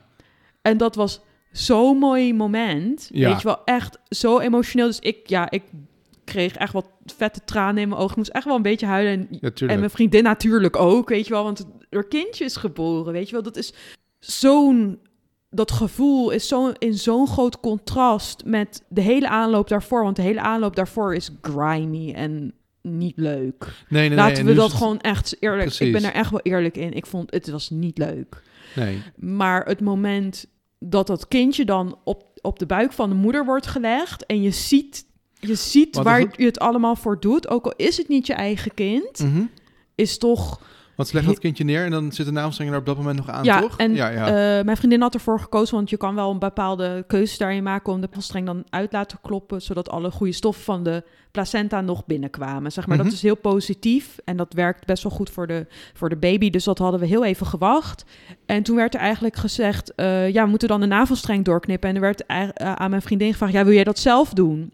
We hadden er helemaal geen afspraken over gemaakt. En Mhm. ik heb het ook niet gevraagd, want ik vond dat niet mijn plek. nee, nee, nee. Dus toen zei, dus, toen zei zo van, eh, nee, nee, dat maakt me eigenlijk niet uit. En toen zei eigenlijk de zus daar en de gynaecoloog, eh zeiden van, wil jij het anders doen? En wil Mhm. jij het anders doen? Toen zei ik tegen mijn vriendin zo van, ja, vind je dat oké als ik dat doe? En toen zei ze, ja, ja, goed idee.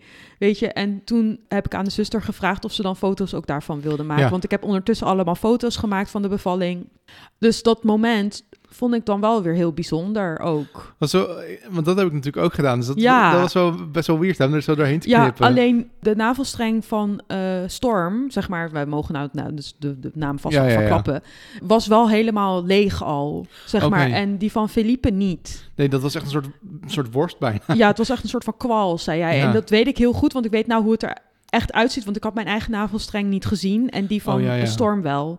Ja, dus dat ging eigenlijk heel makkelijk, kon ik het heel makkelijk knippen. Ja. En dat vond ik toch wel eigenlijk een bezegeling ook voor mij, weet je wel. Ik vond dat toch wel heel fijn dat ik dat mocht doen. Ja, het is ook wel iets wat je natuurlijk normaal zeg maar niet zo... Het is niet echt iets wat je vaak doet in je leven, zeg maar. Ja, dus ik heb aan iedereen verteld die, die het wilde horen dat ik dat mocht doen ook. Ja, tuurlijk. Weet je, ja, kan er ook niks van maken, weet je wel. En ehm, ja, dat moment, zeg maar, dat ze er dus is, is echt huge. En eh, ik vond het ook heel fijn dat ze gelijk begon te huilen. En eh, ja, daar maakte mijn vriendin zich ook dan zorgen om in het begin, weet je, van gaat ze wel gelijk huilen en zo. Ja, maar ja, het was ja. allemaal helemaal oké, weet je wel. Alleen dat hoofd was best wel eng in het begin, weet je wel. Want die vacuüm had er natuurlijk, pomp had er natuurlijk opgezeten. Dus je hebt een soort van bult op je hoofd, maar echt groot, weet je wel. Ze dachten, shit, weet je, hoe ziet dat eruit? Maar dat trok ook best wel gaandeweg, eigenlijk al best wel snel weg. Is trouwens, de, want je had natuurlijk een keizersnee, is de soort van de, het deel na de bevalling, is dat redelijk hetzelfde dan of is het anders? Ja, eigenlijk wel. Ja, alleen ja, omdat er dus een vacuümpomp gebruikt moest worden, had ze ook een knip gekregen. En dat moest allemaal gehecht worden. Dus dat duurde best wel even. Dus ik ben daar helemaal de hele tijd bij gebleven. Totdat ze helemaal gewoon soort van weer normaal was, om het zo maar te zeggen. Dus Mhm. gehecht, alles. Maar de uh, gynaecoloog was er best wel even mee bezig om het allemaal eh, goed te hechten en zo. Ja, en ik Dus dat, te, te denken bij die jou. zeg- afwikkeling. Ja, kijk, wij, bij mij moest ook alles gehecht worden, natuurlijk, dus anders. Maar ja, het wordt natuurlijk gelijk huid op huid gedaan. Ja, nee, maar ik zit heel veel te denken bij jou, zeg maar, ben jij gewoon gehecht toen je daar nog lag, dat je al Ja. Philippe... Ja, ja. Oké, ja, dat, kan ik me, dat stukje kan ik me eigenlijk niet meer zo goed herinneren dat ze dat deden. Omdat we, wij, ze- ik denk dat we allebei zeg maar zo erg bezig waren met gewoon, hey, hier is Philippe en hij oh ja, maar ik weet wel gewoon dat ik, wat er gebeurde hoor. Oké, ja, dat, ik heb daar gewoon niet eens bij stilgestaan, dat ik gewoon heel erg bezig was met, oh hey, daar is die of zo. Ja, ja, ja, dat snap ik wel. Nee, ik weet wel, ik, wist, ik was er natuurlijk gewoon volledig bij. Dus ik weet natuurlijk gewoon precies wat ze aan het doen Ja, ja, waren. ja. Nee, maar dat is wel in die zin hetzelfde. Want we waren wel heel erg bezig met, met de baby en zo natuurlijk op dat moment. Weet, Ja. je, dat, weet je, al die dingen gebeurden wel. Maar ja, weet je, je bent ook bezig met de baby. Dus ehm, ja, dat is dan gewoon heel bizar stukje eigenlijk ook. En hoe ik het achteraf zie, is dat je eigenlijk drie fases, dat is ook zo, zeg maar, gewoon in elke bevalling, dat je drie fases hebt. Dus je hebt de aanloopfase, dus dat is de fase dat je Mhm. eigenlijk weeën krijgt en de ontsluiting, ja, of nou ja, dat, dat de ontsluiting dan ontstaat eigenlijk. En je hebt de, de- het moment, zeg maar, dat je dus dan mag gaan persen en dan het na-moment dat je dan eigenlijk, ja, je kind hebt en dat je al die nazorg moet doen. Ja, ja, ja. Dus ja, weet je, het was echt eh, heel bizar. Maar ja, weet je, op het moment dat eh, eh, Storm was aangekleed, moest ik weg. Dus het was heel gek. Want je moest weg ja, ook ik van de verpleging of gewoon omdat nee, je ook... ik moest gewoon ja, naar huis. ja. Ik wilde gewoon naar huis. Ik, vond, tuurlijk, het, ik vond het niet meer verantwoord. Ik wilde gewoon Felipe naar bed brengen. Ja, nee, dat snap Weet ik. je, dus ik, want ik zat ook wel gewoon de hele tijd met Felipe in mijn achterhoofd. Want ook, ik heb momenten gehad tijdens de, de bevalling dat we eventjes rust hadden, maar dat eh, mijn vriendin aan het slapen was of een beetje aan het rusten was. En toen zat ik op de babymonitor te kijken, weet je wel, naar Felipe. Ja. En ja, toen heb ik hem ook bijvoorbeeld wakker zien worden, weet je wel. En dat ik, weet je, ja, ik miste hem ook gewoon. Ja, maar ik denk je dat bent, jij... ik ben nog nooit zo lang van Felipe weg geweest. Dat wil ik net zeggen. Ik denk dat het misschien het langst wat je ooit bent weg geweest was vier uur of zo. Of nog niet eens. Mm, Ja, precies. Dus het was voor mij ook best wel lastig, dat stukje, weet je wel. Dus ja, ik had gewoon, gewoon echt de super grote drang om gewoon weer naar huis te gaan, weet je wel. En ja, dat is echt heel gek, want enerzijds wil je heel graag blijven, maar anderzijds weet je wel van ja, ik heb zo'n lange dag er al op zitten, weet je. En ik wil Ja. gewoon mijn kind naar bed brengen, dus ik, ik ga. Weet je, ja, het klinkt, het is heel raar. Het is echt heel raar. Ja, Dus op de fiets, ja, die rit naar huis, die kan ik me bijna, die, die is echt heel fragmentarisch. Ik kan me die heel, het hele stuk eh, van de bevalling heel goed herinneren, maar dit ritje naar huis, dat, nee. Nee, maar dan Dat ben je waarschijnlijk... echt- Je hoofd is nog zo vol dat je gewoon... Dat, dat doe je gewoon op de autopiloot, zeg ja, maar. toen ben ik op de automatische piloot naar huis gegaan en ook wat ik die avond gedaan heb, ik heb geen idee. Ik ben volgens mij heel snel gaan slapen. Ik weet niet meer wat. Ik, dat was echt, dat is echt een blur. Ja. Als ik er zo ook aan terugdenk. Nee, ik weet nog dat je thuis komt dat je meteen zei dat je even wilde douchen, wat ik wel heel goed kon begrijpen. Ja, want ja, wat ik al zei, een bevalling is gewoon echt wel, eh, het- ja, gewoon intens en grimy en weet je, Plus dat je zeg maar, je bent natuurlijk ook nog steeds in het ziekenhuis tijdens een pandemie ja, en whatever. precies, dus- weet je wel. Dus ik heb ook even snel zeg maar eh, gedoucht en eh, weet je, even, weet je, ja, even schone kleren aangetrokken en toen, eh, ja, heb ik Felipe naar bed gebracht en eh, Ja. ben ik wat gaan eten en zo. En toen ben ik gewoon gelijk gaan liggen. Maar de dagen daarna vond ik wel heel moeilijk. Want je gaat door een heel proces. Want uiteindelijk zie je een kind geboren zien worden... waar je ook dan een soort van connectie mee maakt of zo. En, en met je Ja. vriendin maak je ook een connectie... die je met niemand anders hebt. En dan moet je elkaar weer... weet je, ga je weer uit elkaar, zeg maar. Weet je wel? Dus je kan elkaar eigenlijk op geen enkele manier meer steunen of zo, weet je wel. Of spreken en... Ja, wel een beetje natuurlijk, maar ook niet echt, weet je. Ja, wel Nee. even over de telefoon, maar niet echt face-to-face. En ik had me ook echt voorgenomen om niet te snel weer terug te gaan naar het ziekenhuis of naar die situatie. Omdat, weet je, ik moet ook gewoon herstellen van zo'n lange nacht. En ehm, Tuurlijk, nee, maar kijk, en, jouw José- leven draait ook door. Je moet ook nog steeds, zeg maar, je hebt klanten die dingen van je willen en weet je, alles. ja, ik had gewoon harde pauze. deadlines maandag, weet je wel. Dus ik moest ook een beetje uitgerust zijn. En toen begon de sneeuwstorm ook. Oh ja, ja, ja. Dus eh, ik had op een gegeven moment ook geen mogelijkheid meer om ergens heen te gaan. Maar ja, eh, mijn vriendin werd wel gelijk de dag erna ontslagen uit het ziekenhuis. En die moest naar huis. Ze zou eerst naar het geboortehotel gaan. Weet je, want zij is alleenstaand. Dus dat is hartstikke fijn, want dan heb je 24 uur zorg. En daar kon ze echt acht dagen blijven of zo. Maar ja, dat was vol. Dus ze moest gewoon gelijk naar huis. dat is trouwens ook wel apart. Dat het, Ja, ja, vind ik echt, zich- vond ik echt best wel heftig. Ja, Dus ik maakte me ook wel zorgen, weet je. Ja, Want het is best wel een klap als je dat hoort. En ook dat je gelijk naar huis moet met een kind van één dag. En dat je dan s'nachts al alleen bent. Ja. ja, dat vond ik best wel veel. En eh, ja, je bent toch op een of andere manier... voel je je toch een beetje verantwoordelijk of zo. mhm, Maar ja. dat moet je dan loslaten. En dat loslaten van die verantwoordelijkheid, die vond ik heel moeilijk. En daar heb ik ook wel echt me heel erg rot over gevoeld afgelopen week.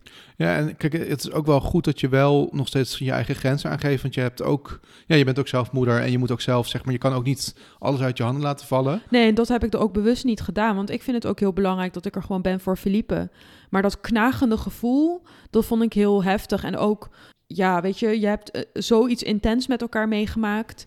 En ik heb ook zoveel gegeven dat je ook hoopt dat, ja, toch degene waarmee je dat hebt meegemaakt, dat dat ook ziet. En dat je dan eh, gewaardeerd wordt. Weet je, dat je het goed hebt gedaan. Weet je wel, al dat soort dingen kwamen er ook toch een beetje bij kijken. Weet je wel, van ja, weet je, heb ik het wel gewoon goed genoeg gedaan? Ben ik wel, weet je, Ja, al dat soort dingen komen toch een beetje erbij. Tuurlijk wordt er wel gezegd van... hé, hey, weet je, het was echt heel fijn, je hebt me er echt doorheen gesleept... maar je moet het elkaar gewoon even in de ogen kunnen kijken dan... op zo'n moment, weet je Ja. wel. Maar omdat ik er niet te snel heen wilde... duurde dat echt tot eh, donderdag. Dus het heeft bijna een week geduurd voordat ik vond dat ik naar mijn vriendin toe moest weer, weet je. eh, dat ik echt dacht van ja, ik moet dit nu gewoon gaan afsluiten. Maar voor die tijd zat ik gewoon met een beetje liefdesverdriet idee, weet je, een beetje leeg. Je ik voelde me ook Ja, heel ja. leeg en zo, een beetje leeggetrokken, leeggezogen. Gewoon empty en sad. Gewoon, want je hebt zoiets, zo'n high gehad en dan is het allemaal heel veel, zeg maar, daarna. ja, tuurlijk, tuurlijk, nee, dat snap Dus ik. dat vond ik wel heel heftig. En het was ja, daar, dat, vind ik, dat, dat, is, dat is een stukje van de bevalling die ik niet had meegenomen in de equation. Nee, nee, dat snap ik. Nee, en je had natuurlijk wel, want dat was misschien wel fijn, eh, dat er ook nog andere vriendinnen waren die ook nog dingetjes konden doen. Dat je ook niet het idee hebt van, ik laat haar helemaal alleen, zeg maar. Ja, klopt. Want ik had wel ook een aantal vriendinnen eh, gevraagd of ze me wilden helpen na de bevalling. Want ja, je moet het voor, ik moet voor mezelf ook een beetje een support system hebben dat ik weet. eh, dat er dingen geregeld gaan worden, zeg maar, weet je wel. En dat dat niet allemaal op mij komt, Ja. eh, op mijn schouders komt te liggen. Ehm, want ik heb de aanloop natuurlijk helemaal alleen gedaan. Ja, met jou als hulp. Maar eh, weet je, het brengen naar het ziekenhuis, het de hele tijd checken en zo. Weet je wel, steeds kijken hoe het gaat en zo. Weet je wel, dat heb ik allemaal alleen gedaan. Ja, dat is al best wel veel. Dus iemand anders moet dan gewoon eh, mijn taak overnemen. Dus dat heb ik ook wel van tevoren met iemand besproken. Zeg maar, die eh, mijn vriendin ook heel goed kent. En heb ik gezegd, ja, jij bent dan aan de beurt. Ja, nee, maar dat is ook wel goed dat er zeg maar meer mensen zeg maar zijn die gewoon kunnen helpen. Ja, Weet je, Dat is ook, ook voor jouw vriendin is dat fijn, want dan heeft zij gewoon... precies. Want er moeten meer mensen zijn die eh, gewoon, eh, weet je, in je netwerk zitten. Die eh, je kunnen ondersteunen als nieuwbakmoeder, weet je. Tuurlijk, kijk, en Dat is dat, gewoon hartstikke belangrijk. Ja, en dat hebben we natuurlijk zelf ook wel gemerkt. Van, ik denk de eerste week bijvoorbeeld is gewoon het zwaarst, want dan is alles nieuw en je moet heel veel. Ja. Maar weet je, het wordt gewoon met elke maand wordt het denk ik iets makkelijker. Ja, zeker. En dat zie ik ook wel. Eh, dat zag ik ook wel op het moment dat ik... Want ik ben uiteindelijk op donderdag dan teruggegaan. En eh, voor die tijd heb ik trouwens een heel lief berichtje gehad... van een van die vriendinnen dus die ik had gevraagd of ze me wilde helpen. Dat ze dan eh, Storm ook ging aangeven bij de gemeente, weet Oh, je wel. ja, echt ja. super lief berichtje, weet je wel. Echt helemaal van... hey, ik ben nu hier en ik ga Storm aangeven. Leuk hè, weet je wel. En toen dacht ik, oh, ik ben echt zo trots op al mijn vriendinnen, weet je wel. Want Ja. ze zijn allemaal zo reliable, zo lief, zo zorgzaam.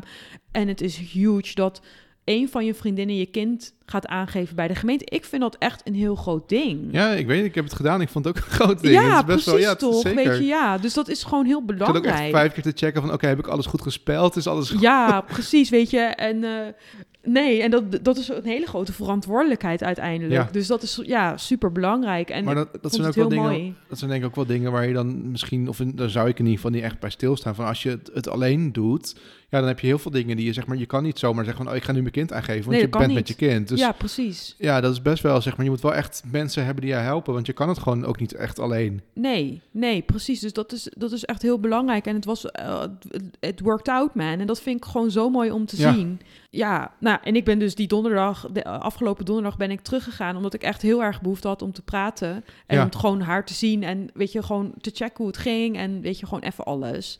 Ja, toen Ja. hebben jullie ook nog de, de bevalling helemaal besproken, ja, toen toch? hebben we de hele bevalling doorgesproken, zeg Ja. maar, weet je wel. Want dat vond zij ook heel fijn. En ik denk ook dat we dat nog wel een paar keer zullen doen, zeg maar, om gewoon, weet je, het eh, weet je, af te sluiten en te zorgen dat ze oké is ermee. En ik denk dat het heel erg heeft geholpen dat ik alles tot in detail heb verteld. Want zij was een heleboel vergeten. Ze was Ja. een heleboel, zeg maar, was gewoon blurry. Ja, tuurlijk. Ja, maar je bent dan zo gefocust op één ding dat je... Ja, ik weet niet. Ik kan me wel voorstellen dat je gewoon alleen maar bezig bent met gewoon je kind en dat alles om je heen, zeg maar... Ja, maar omdat er dan gaten zijn, geeft dat ook onzekerheid, weet je wel. En Ja. onrust, weet je wel. En dat heb ik wel kunnen wegnemen daardoor, weet je Ja. wel. En eh, wat ik dan ook wel weer heel erg chill vond, want ik heb ook wel echt geleerd, ook van dit proces, om echt goed voor jezelf te zorgen, weet je wel. Dus vooraf, zeg maar, de juiste stappen te nemen om te zorgen dat jij geholpen bent als je zo'n zware taak hebt, weet je wel. Maar ook achteraf dat je gewoon je energie spaart op bepaalde momenten. Dus ik heb ook gewoon een taxi naar eh, mijn vriendin toegenomen, in plaats van dat ik mezelf eh, in allerlei bochten ging wringen om door de sneeuw heen te ploeteren en Ja, eh, ja, nee. te zorgen dat ik daar kom. En dat vond ik ook wel heel chill hoor, moet ik eerlijk zeggen. Gewoon even een Uber bellen en ik was binnen twee minuutjes was ik opgehaald van beide, van beide locaties af. Weet je, het ging Ja. hartstikke snel en ik was heel snel weer terug. Dus, want ja, een kraambezoek doe je nooit al te lang. Dus eh, ja, ik ben denk ik daar drie kwartier geweest. En Dus ja, toen werd je door de kraamhulp waarschijnlijk ook een beetje weggebonjourd. Ja, de kraamhulp die was heel streng, eh, wat heel goed is. Alleen mijn vriendin die wilde nog zeg maar dat ik de hele bevalling ging vertellen. Dus daar moesten we heel veel de tijd voor nemen. Eh, maar daarna ben ik eigenlijk gelijk weggegaan. Ja, Ja, ja, ja. weet je, dat, eh, dat heeft me wel enorm geholpen om die onrust weg te halen, zeg maar, van wat ik had. Zeg maar gewoon de bezorgdheid toch een beetje. En ja, van ook waar sta je als vriendinnen naast zo'n groot ding? Was trouwens die kraamhulp een beetje dezelfde soort type als dat wij hadden? of- Nee, anders heel jong. Oh, Oké, Veel jonger en veel strenger ook. Veel heel meer erg van de, erbovenop. bij de boek of zo. Ja, ik weet niet precies. Ik, ik vond haar wel aardig hoor.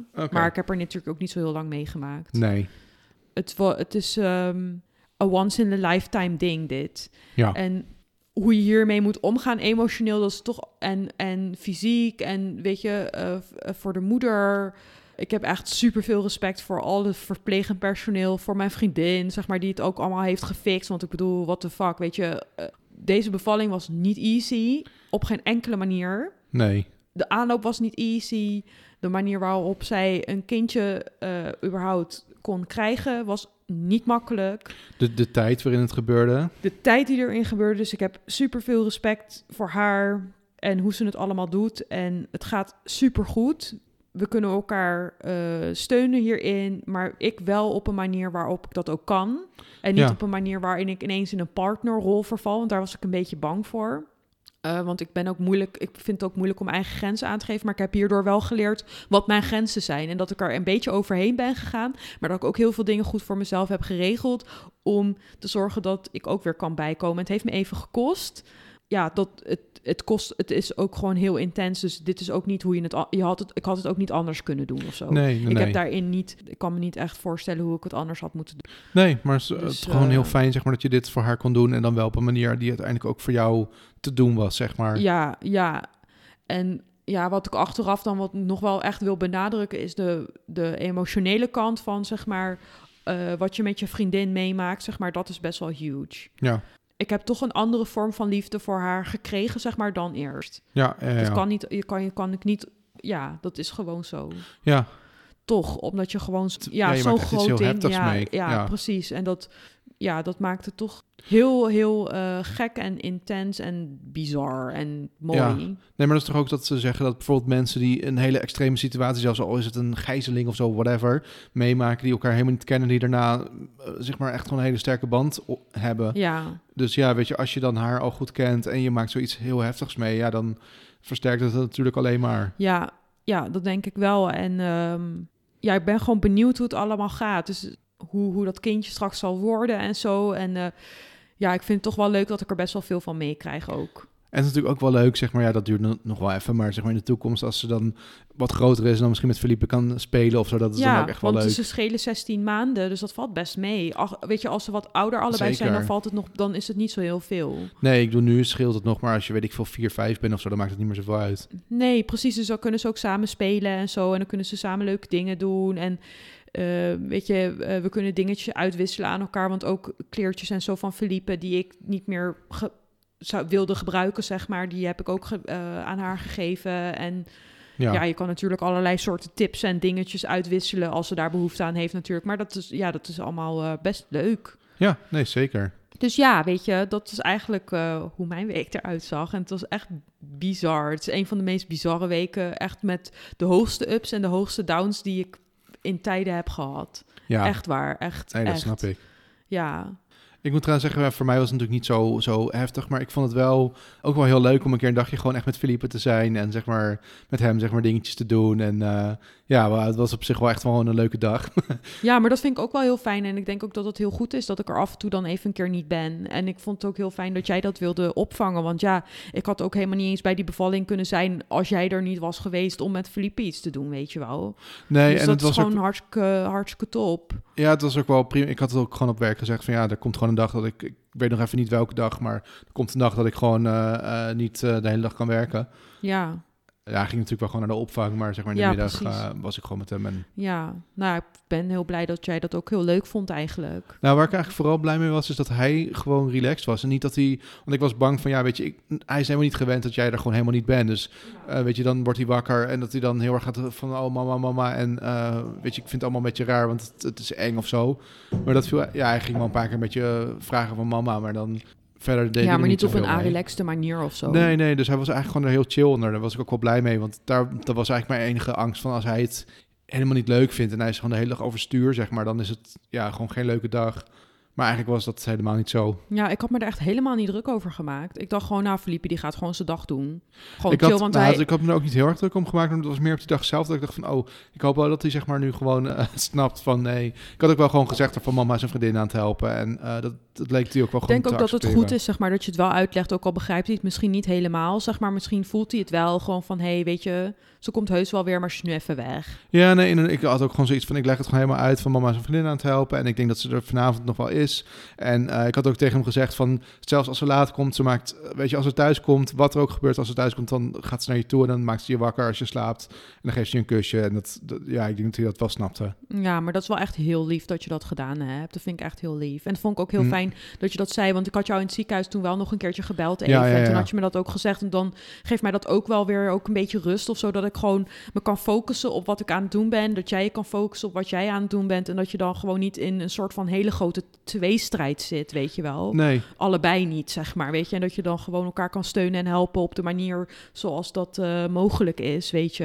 ja, en dat was ook wel even van, eh, ik ging dan bijvoorbeeld douchen en ik dacht van, ja, ik zet hem even gewoon in zijn eh, in zijn bedje.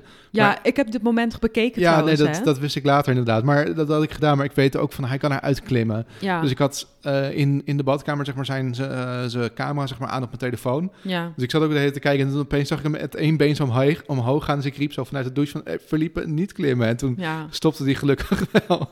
ja, maar hij ging op een gegeven moment ook heel lief gewoon liggen eventjes, weet je, op, Ja. op mijn truitje en op zijn Charlietje en zo, weet je. Want toen dacht ik, oh, mijn kind, weet je, Ja. is zo lief.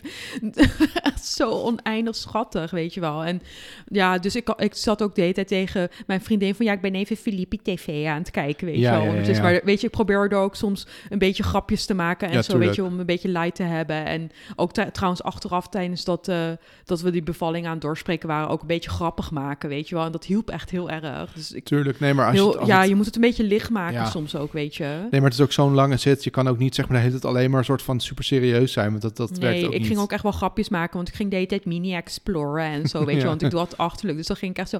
"Hmm, deze kast is open, wat zien we allemaal? Ja. Oh ja, oh ja, hier ligt een katheter. Oh nee, die heb je al gehad, weet je.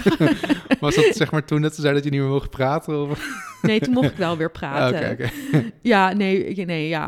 Ik had trouwens ook achteraf trouwens nog wel wat mannen gesproken. Die zeiden allemaal van ja, ik voelde me zo machteloos en weet ik het allemaal tijdens Mhm. de bevalling. Ik weet niet hoe dat voor jou was, want ik heb jou daar nooit over gehoord. Maar ik voelde me helemaal geen enkele seconde machteloos en ik heb me ook geen zorgen gemaakt. Maar ik weet niet hoe dat voor jou was, maar ik, ik dacht, ik doe gewoon wat ik kan. En zelfs als ik niks kan doen, dan geef ik reiki. Dat dacht ik en dat Mhm. heb ik ook gedaan. Maar nooit niet één seconde machteloos of zenuwachtig of weet je, ja, wel spannend, maar niet gestrest of zo. Maar Ja, ik weet nee, hoe dat had jij het, dat ik had. het helemaal niet. Nee, toch? Ehm, maar ik weet ook niet, natuurlijk niet hoe het is met een echte bevalling. Want bij jou was Ja, het was natuurlijk wat dat betreft helemaal geen lange zit.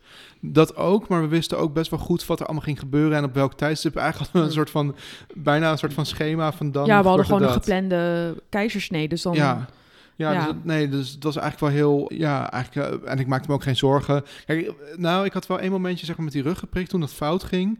Niet machteloos, maar dat ik het wel gewoon dacht van, ah, ik vond het gewoon echt wel rot voor jou. Dat ik dacht van, ah, weet je, het ik vind het gewoon zielig en ik, ik- ja, ik vind het gewoon kut, zeg maar, dat het, ja, dat je dat, zeg maar, allemaal moet doormaken. ja, ja maar dat snap ik ook wel. En dat had ik ook wel voor mijn vriendin, zeg maar, eigenlijk. Weet je, van, joh, weet je, ik vind het echt kloten voor je, weet je wel. Ja. Weet je, Gewoon...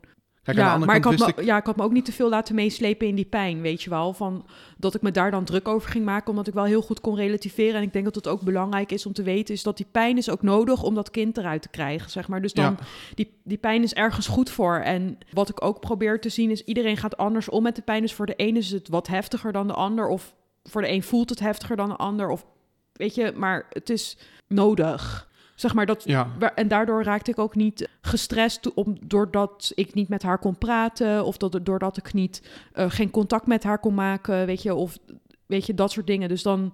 Ja, dat is toch denk ik misschien nog een tip, zeg maar. Weet je wel, als je ooit zo'n situatie meemaakt, dat je weet van oké, dat is. Ja, aan zo'n situatie komt ook weer een eind. Want er komt, weet je, er is een moment dat het heel intens is en heel heftig, maar het kan ook weer rustiger worden en zo, weet je wel. En het kan ook, of het wordt gewoon zo dat het zeg maar zo heftig wordt dat het kind uiteindelijk er is. Maar dan, er, weet je, er komt een einde aan, zeg maar.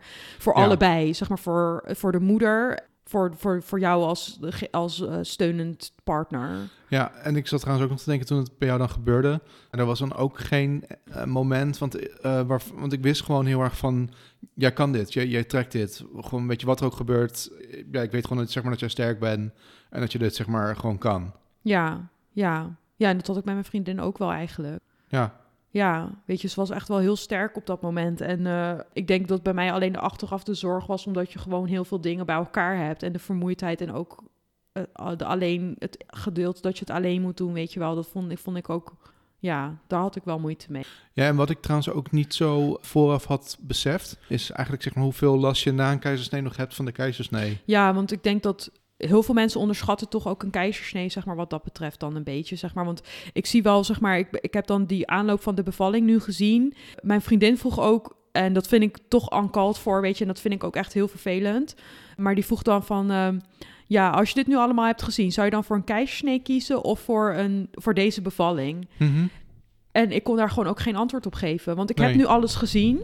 En ik weet hoe heftig het voor haar is. Maar ik weet ook hoe heftig het voor mij was, nog steeds. Weet je wel? Dus ik kon daar geen keuze in maken. Ik, wil ook, ik heb ook wel haar op het hart gedrukt van... ja, je kan die vergelijking gewoon niet maken, weet je wel. Je kan Nee.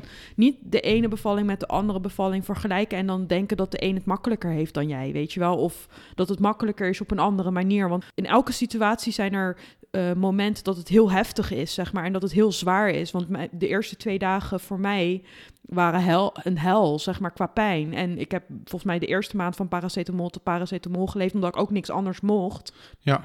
En Ja, dat het heel en- pijnlijk was. En als ik haar nu zie, mijn vriendin, die heeft bijna nergens meer last van. En ik zeg niet van, die gaat nooit meer last van iets krijgen, maar die heeft nu geen pijn.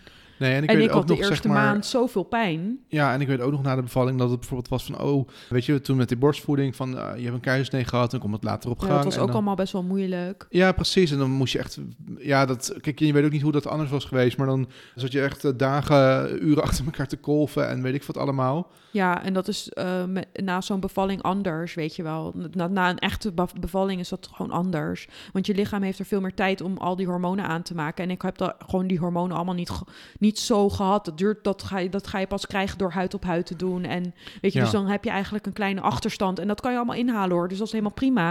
Maar kost wel allemaal hartstikke veel, te- veel energie en tijd. Tuurlijk, en dat zijn ook dingen, denk ik, die je vooraf gewoon niet weet en die, die je eigenlijk gewoon pas ontdekt, ja, als het al, zeg maar, gebeurd is. Ja, dus eh, weet je, ik eh, ben wel heel erg getriggerd. Ik, ben heel, ik vind het heel interessant allemaal. Ik vond het ook heel interessant. En ik, vind, ik, ik ben ook heel blij dat ik eh, dit heb mee kunnen maken. En dat, ik- dat ik dit heb kunnen doen. Weet je, achteraf. Maar ik heb wel momenten gehad tijdens dat ik dacht... ik wil hier weg, man. Of ik wil dit niet. Of, Nee, ja, dat snap ik. Omdat je ook, zeg maar, je zit er ook op dat moment in. Het is een soort van eh, rijdende auto, zeg maar. Je kan er uit pas als die stopt. Precies, precies. En dat, dit, heb ik, dit soort dingen heb ik ook wel besproken, ook met vriendinnen en zo.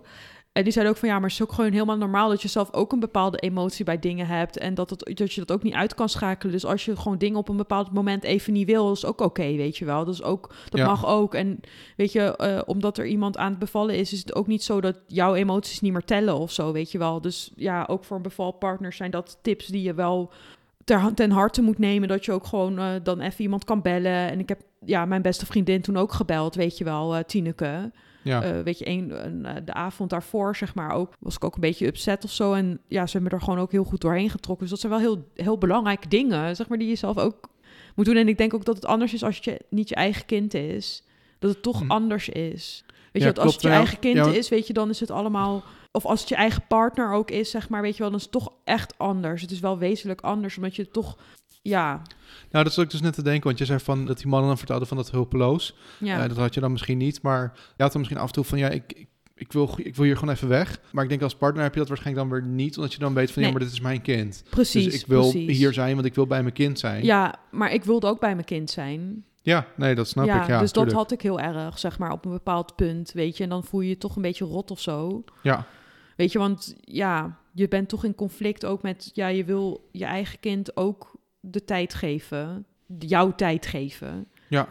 Kijk, en, Dus dat ja, is, en eh, het is maar één dagje, nee, maar soms precies. kan ik dat niet in eh, perspectief zien of zo, weet je. Dan kan ik dat op dat moment heel even... Ik kon er me er heel snel wel weer overheen zetten, maar sommige momenten... Dan ben ik gewoon heel eerlijk, dat vond ik, eh, heb ik ook niet altijd gedacht van... goh, wat mooi of zo.